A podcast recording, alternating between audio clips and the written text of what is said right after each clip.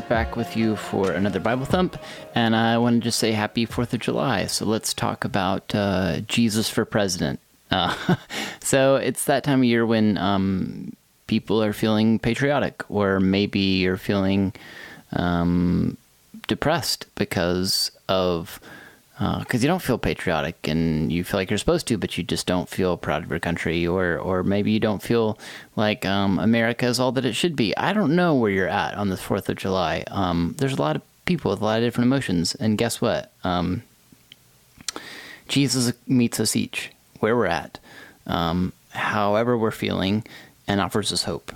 So uh, whether you're super like jazzed and pumped up and are going to blow some stuff up this Fourth of July and celebrate America, uh, or whether you're um, this sort of a more cerebral day or a more um, this is a day when you kind of mourn. Uh, well, I don't know. I don't know what the Fourth of July is like for you, but wherever you're at, um, I believe that Jesus wants to meet you uh, where you're at from His Word. So let's jump in. Let's talk about Jesus making a case for Jesus for president. Um, I'm sort of joking and sort of not, but I think the passage we're going to look at is about how Jesus is a far different leader and a far better leader than we think.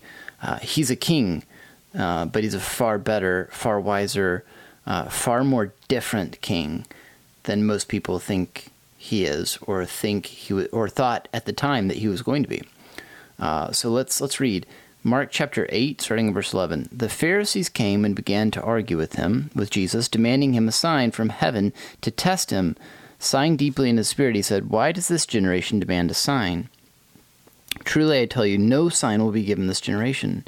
Then he left them, got back into the boat, and went to the other side. The disciples had forgotten to take bread, and had only one loaf with them in the boat. Then he gave them strict orders Watch out, beware of the leaven of the Pharisees, and the leaven of Herod. They were discussing among themselves what they, that they did not have any bread. Aware of this, Jesus then said to them, Why are you discussing the fact that you have no bread? Don't you understand or comprehend? Do you have hardened hearts? Do you have eyes and not see? Do you have ears and not hear? Do you not remember when I broke the five loaves for the five thousand, and how many basketfuls left over did you collect? Twelve, they told them. When I broke the seven loaves for the four thousand, and how many basketfuls of pieces did you collect? Seven, they said. And he said to them, Don't you understand yet? Um, so, this is a story about the disciples not getting who Jesus is and what he was about. Um, this is a story about missing the bigger picture. Um, and I think that's where a lot of us are today um, in the United States and just in general. Uh, the state of Christianity, um, I think, today is one where we're, in a lot of ways, we're missing the big picture. We're so caught up in hot topic debates and uh, trying to debate about which side of, of various issues we're on, um, and we're missing the bigger picture of the kingdom of God. We're missing the people right in front of us who have needs that want us to minister to them, like those 4,000 people Jesus just finished feeding. Um, last week we talked about how um, we, we saw three things from the passage last week from the feeding of the 4,000s. One is that we said that Jesus is aware of human needs, and part of his vocation as Messiah is seeing those needs and having compassion. And then we also said that Jesus involves his disciples in his kingdom work. They were a part of that process of seeing these people, these needy people, fed. Uh, and the closer we are to Jesus, the more likely it is that he will tell us to share or call us to share in his work of compassion, healing and feeding and bringing his kingdom his kingdom work to a larger group of people. And then that's what we saw too, didn't we? That um, that following Jesus opens us up to more and more people to take the love of God to them and offer them true hope and purpose. Um, so we also saw last week that our resources in doing kingdom work will always be inadequate. But there's a good there's good news. Jesus is adequate. He is equipped to serve us, to um, bless people through us. Um, he's equipped.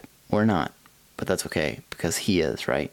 Um, so here we see uh, Jesus um, being. Um, argued with by the Pharisees, right? They're demanding a sign, which is kind of funny because, I mean, he did just do a lot of signs, like a lot. In fact, you just did one pretty impressive one where you fed 4,000 people, right? Uh, in fact, Jesus seems to um, treat their demand for a sign as a sign in itself, right? That the people of his day, that uh, many of his fellow Jews, that many people who heard his message um, were on the wrong track, right? That they were determined to go their own way, that they wanted to um, try and participate in the kingdom of God on their own terms rather than on his, right? Um, so Jesus, in in contrast, was establishing the kingdom of God in, in, in many ways that were not expected by the people of his day. People did not expect Jesus to establish his kingdom by merely preaching and teaching, by merely casting out demons, by merely healing the sick, uh, making lame people walk, raising the dead. Um, they didn't expect him to say things like, Blessed are the poor in spirit, for theirs is the kingdom of heaven. Um, people could not get their minds around the type of kingdom Jesus was bringing and establishing. His kingdom was radically different from from the kingdoms of men and from the kingdom that just about everybody in his day had in mind. And so I think that's why Jesus jumps into warning them about the leaven of the Pharisees and of Herod.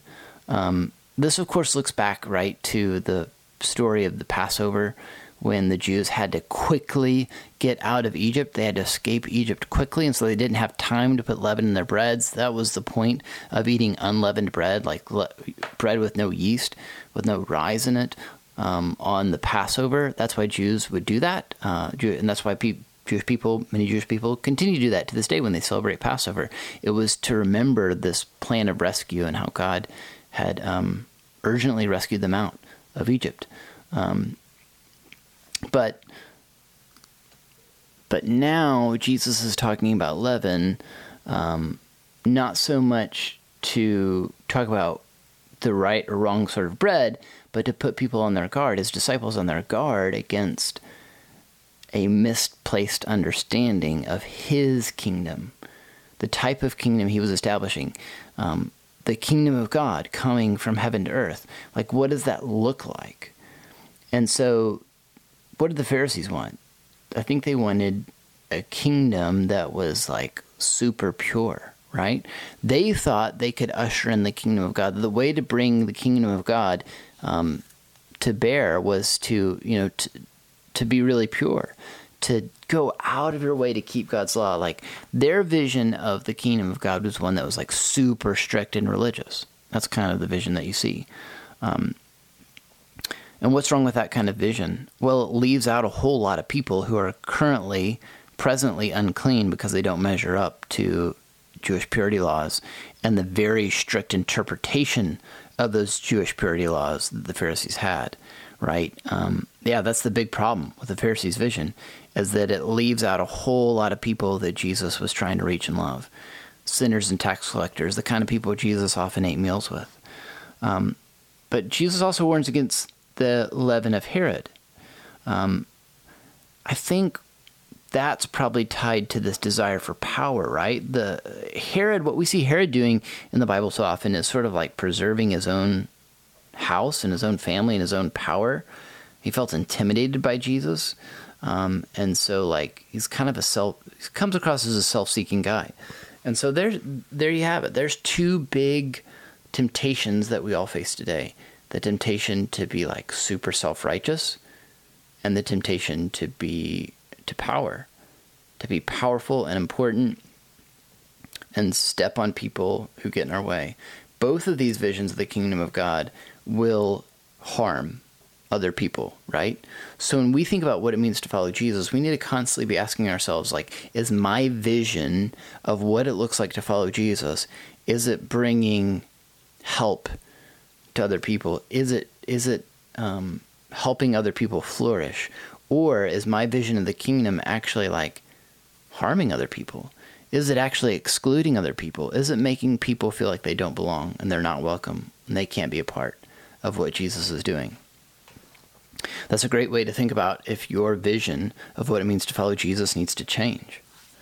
So, so even though this is kind of a weird passage and it can be hard to understand why Jesus is talking about the leaven of Herod and the love of the Pharisees and why he's telling his disciples, he's quoting Jeremiah to them, quoting the Old Testament to them, saying, "Do you not have eyes to see? Do you not have ears to hear? Um, you know, don't you remember?" Uh, and he ends with them saying, "And don't you understand yet?" I mean, brings up the, the the loaves and the fish, the feeding of the five and the four thousand, because what are the disciples worried about while Jesus is teaching? They're worried about food. And like, come on, guys. I mean, part of me wants to say this, but like, I think we're a lot like the disciples. We just don't want to admit it. But, but I think we can, looking back, reading the story, we can go like, didn't you see what Jesus just did? I mean, he fed 4,000 people. And you should remember when he fed 5,000 people, right?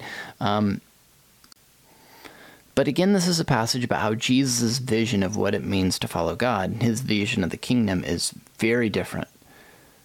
Um, very different from what we think it tends to be about. We want the kingdom of God to be about power or influence, or we want it to be about our achievements. We want the kingdom to be about, like, look how pure and good and holy and whatever else I am.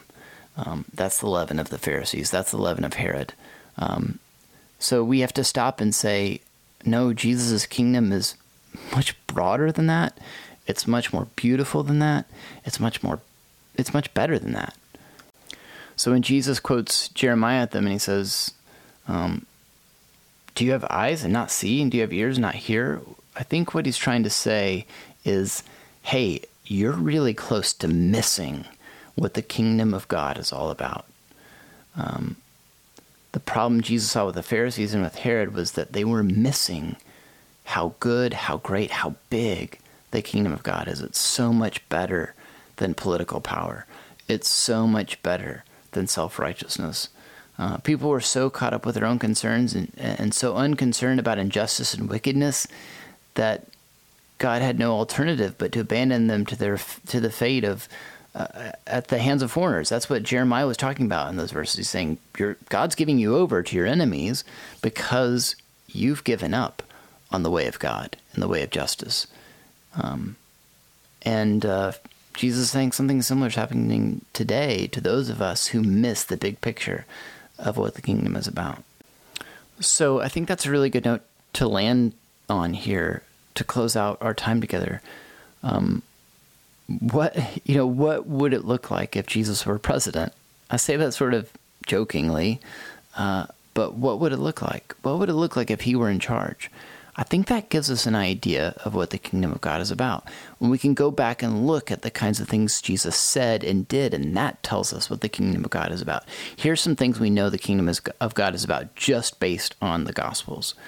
Um, we know it's about the blind receiving their sight. We know it's about the dead being raised to life. We know it's about people being fed and clothed. We know that it's about the kingdom of God coming from heaven to earth.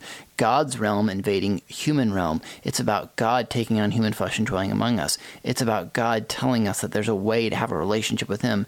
It's about um, forgiveness of sins. It's about restoration to God. It's about neighbors being restored one to another. It's about healing. It's about forgiveness. It's about repentance, isn't it?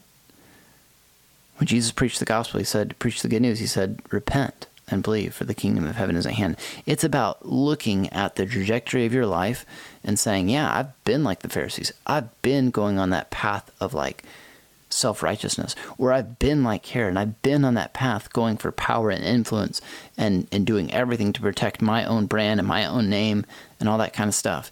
And it's looking at that. The kingdom of heaven really is about repentance. It's about looking at that and saying, hey, that is that's broken, man. That's messed up. That's not the way to live. That's not the way to flourishing.